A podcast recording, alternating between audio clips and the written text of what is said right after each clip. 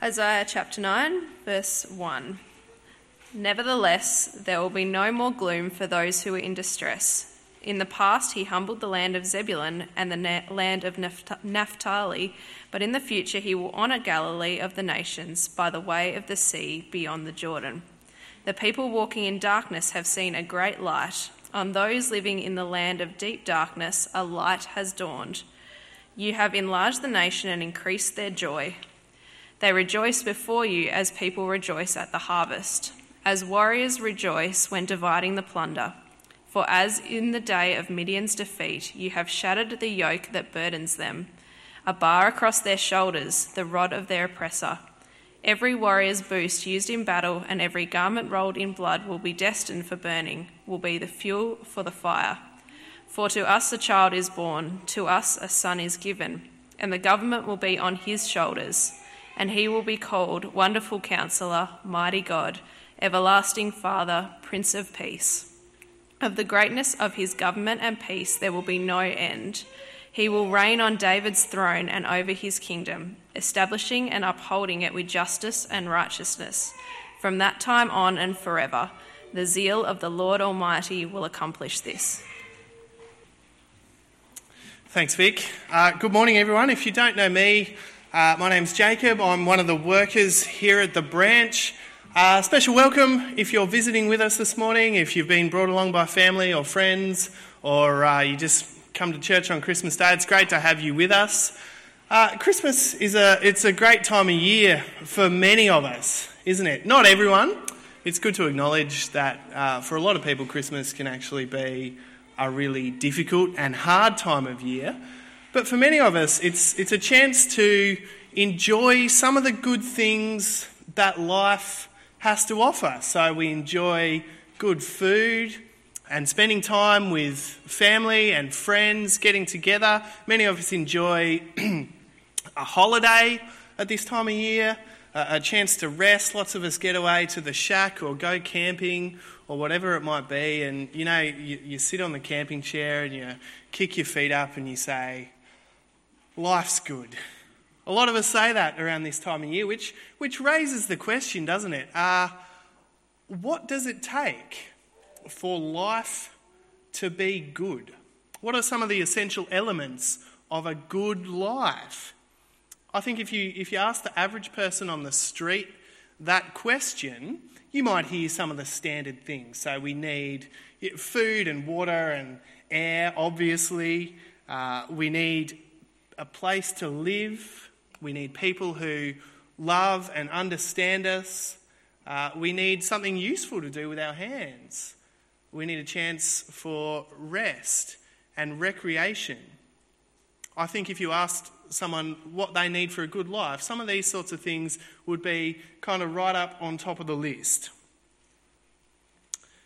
But I wonder though, how many people, if you ask them that question, what do you need for a good life? How many people would say to you, one of the things we need is a good government, or at least a half decent one? A good government probably doesn't immediately spring to mind as one of the things we need for a good life, but when you think about it, it's hugely important. A good government can literally make a world of difference. You could be living the good life have everything you need, but an incompetent or corrupt or worse, an evil government could come in and, and turn your life upside down. They could oppress you and take away your freedoms, or just make really poor decisions that kind of run the country into the ground. Or you could live under a good government that makes good decisions, that bring peace and prosperity, and that government actually improves your life. This year, the year of a pandemic, has been a funny old year when it comes to our relationship with our government. We've had to rely on them more than ever to, to deal with problems and make decisions that enable us to, to get on living life, that, that keep us safe. Our governments have been hugely important when it comes to us being able to live a good life. And hey, thank God that here in Tassie and in Australia more broadly, generally speaking, our governments have done a good job. It's something to be really grateful for. We're not spending Christmas in lockdown yet. Some people might be. Uh, but it's something to be grateful for this Christmas. Government is important when it comes to us being able to flourish as human beings. That's true at a local level, it's true at a state level, at a national level, but it's also true at a personal level, a heart level. Who you allow to rule your life, who you listen to when it comes to the deepest issues of life, who you depend on, who you follow, who you allow to set the direction of your life, that matters too. In fact, it matters more than whoever happens to be the Premier or the Prime Minister at the time.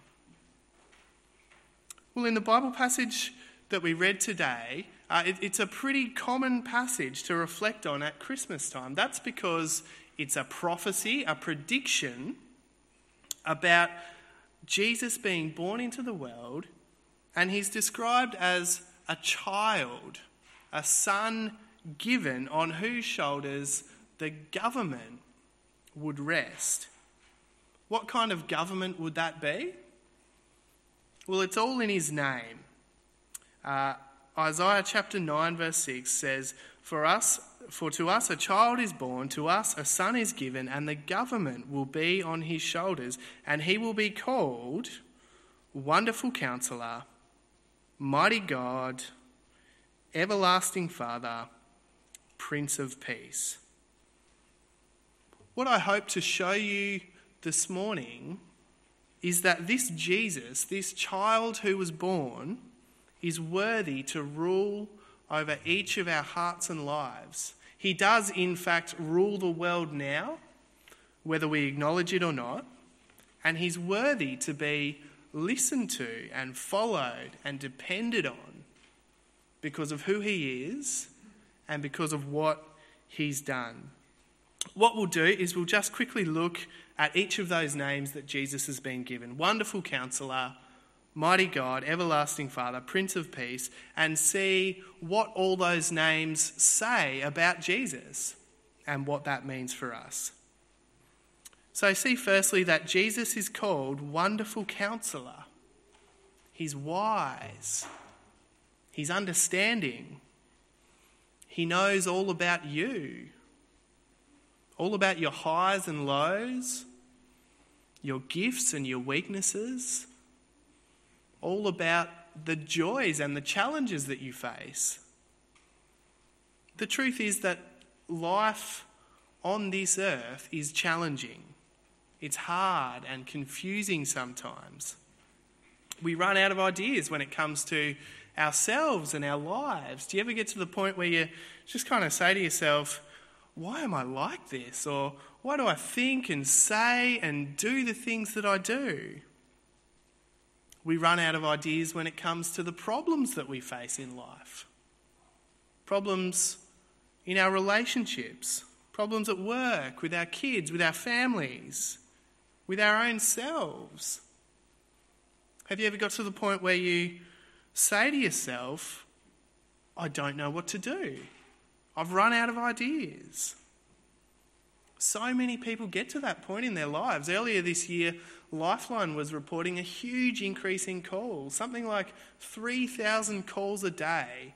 That's a call every 30 seconds from an Australian who's in crisis. And that's in a country with wealth, with relative peace and prosperity, and pretty good government. Even with, with all these pieces in place, life can still get overwhelming and hard and confusing. And in the thick of all that, Jesus says, Come to me. I'm a wonderful counselor. I understand you. I know you. I've got grace and truth and wisdom to offer you. I can help you to understand yourself and understand the world around you. I can show you how to live in the face of all the hard and confusing things that this life throws up. Not just good advice, but infinite wisdom. Beautiful wisdom, wonderful teaching and instruction for life. Jesus is a wonderful counselor. Jesus is also mighty God. Maybe you're here today and that's, that's news to you. Lots of people think of Jesus as a good teacher or a wise person, but the message of Christianity is that Jesus is, in fact, God, mighty God. We've sung about it in all the songs we've sung this morning. Did you notice that? Talking about this baby born in a manger who also happens to be King of the world, mighty God. He's powerful and strong, able to do more than all we could ask or imagine. And that's good news for us if He's on our side because we're weak. So often we find ourselves unable to do things, unable to achieve all that we set out to do. We get told in life you can achieve anything that you want to as long as you put your mind to it. And there's some good things about that. So it encourages us to have a go and discover our strengths, but it can also be immensely burdensome. Some people make it to the top and achieve greatness. But for lots of us, our lives are just pretty normal and mediocre. What a burden to think that we have to achieve greatness when really we're, we're average and that's okay. It's so relieving and liberating, in fact, to be able to say, you know what? I'm not great. I'm not strong. In fact, most of the time, or often at least, I feel weak and needy because it's in our weakness that we discover the strength of Jesus, mighty God. If we look to Him for that strength, life shouldn't have to be about doing everything on your own, in your own strength. It's far better to look to Jesus, full of strength and power to help you in your weakness. Jesus is mighty God. He's also called here everlasting Father. And really, what that title speaks of is someone who protects and provides for and cares and loves. It's not saying that Jesus, this son born, is in fact a father, but he does the things that a good father does. He looks after and loves and cares for the people who belong to him the desire of every person is, is to be loved. And perhaps the fear of every person is that if people really knew me, if people really knew what went on in my heart and mind, they'd run a mile. But Jesus is one who knows you to the bottom, but loves you all the same. Loves you through and through. Not so much because of what's in you, but because of who he is. Imagine having a father like that. A father who looks at you and sees you on your very worst days, in your very worst moments, and says, I love you. I care for you. I'm not going anywhere. Jesus is that kind of father. He's like that kind of father, I should say. And finally, Jesus is called the Prince of Peace. He's one who brings reconciliation and forgiveness and restoration to our lives and to the world. It's something that our world so desperately needs. When you look around, you see so much division and hostility country versus country, left versus right, progressive versus conservative, men versus women, rich versus poor. And the divide and the division and the hostility seems like, if anything, it's getting worse. And it's not just out there, it exists in our homes, our families, our closest relationships. Christmas can be a horrible time of year for some people because they're forced to spend time with family, and that brings up years, decades even, of resentment and bitterness. Where does peace come from? And how do we get it? Well, peace comes from the Prince of Peace. He came to bring peace on earth. How?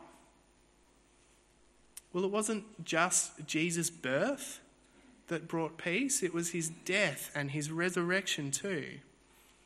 Jesus died on a cross to pay for sin, that rejection of God, living our own way. That's the thing that causes not just hostility between us and other people, but hostility between us and God. Jesus paid for the sins of everyone who believes in him so that we can be reconciled to God. I think our last carol is Hark the Herald Angels Sing. You know what the words are? Uh, Peace on earth and mercy mild. How? God and sinners reconciled. There's another prediction in the book of Isaiah that we just read that talks about Jesus, and it said, He was pierced for our transgressions, He was crushed for our iniquities. The punishment that brought us peace was on Him, and by His wounds we are healed. Jesus died on a cross so that we could have peace with God. And that's a peace that flows out into every other area of life the forgiveness that comes from Jesus helps us to forgive other people when they do wrong by us, brings peace in our relationships. The wisdom that comes from Jesus, wonderful counselor, helps us to live a life of peace. The strength of Jesus, mighty God, brings about a wonderful peace and assurance. Because no matter what our circumstances, we know that this strong and powerful God is on our side. And the love and care of Jesus, everlasting Father, pours into our hearts like a tonic, creating again the most wonderful sense of inner rest and security. Jesus is the Prince of Peace. He's the one who rules with wonderful wisdom, infinite strength, unshakable love, and perfect peace. Imagine a government like that. That's the kind of government that rests on Jesus' shoulders. But he didn't come as a king or a prime minister with a cabinet, he came as a baby, lying in a manger, tiny and helpless and obscure, actually passed by by the majority of the world. And the same thing happens today. Jesus is irre- irrelevant, obscure. But please, this Christmas, don't miss it. In that manger lay the wonderful counselor, mighty God, everlasting Father, and the Prince of Peace. Do you see that?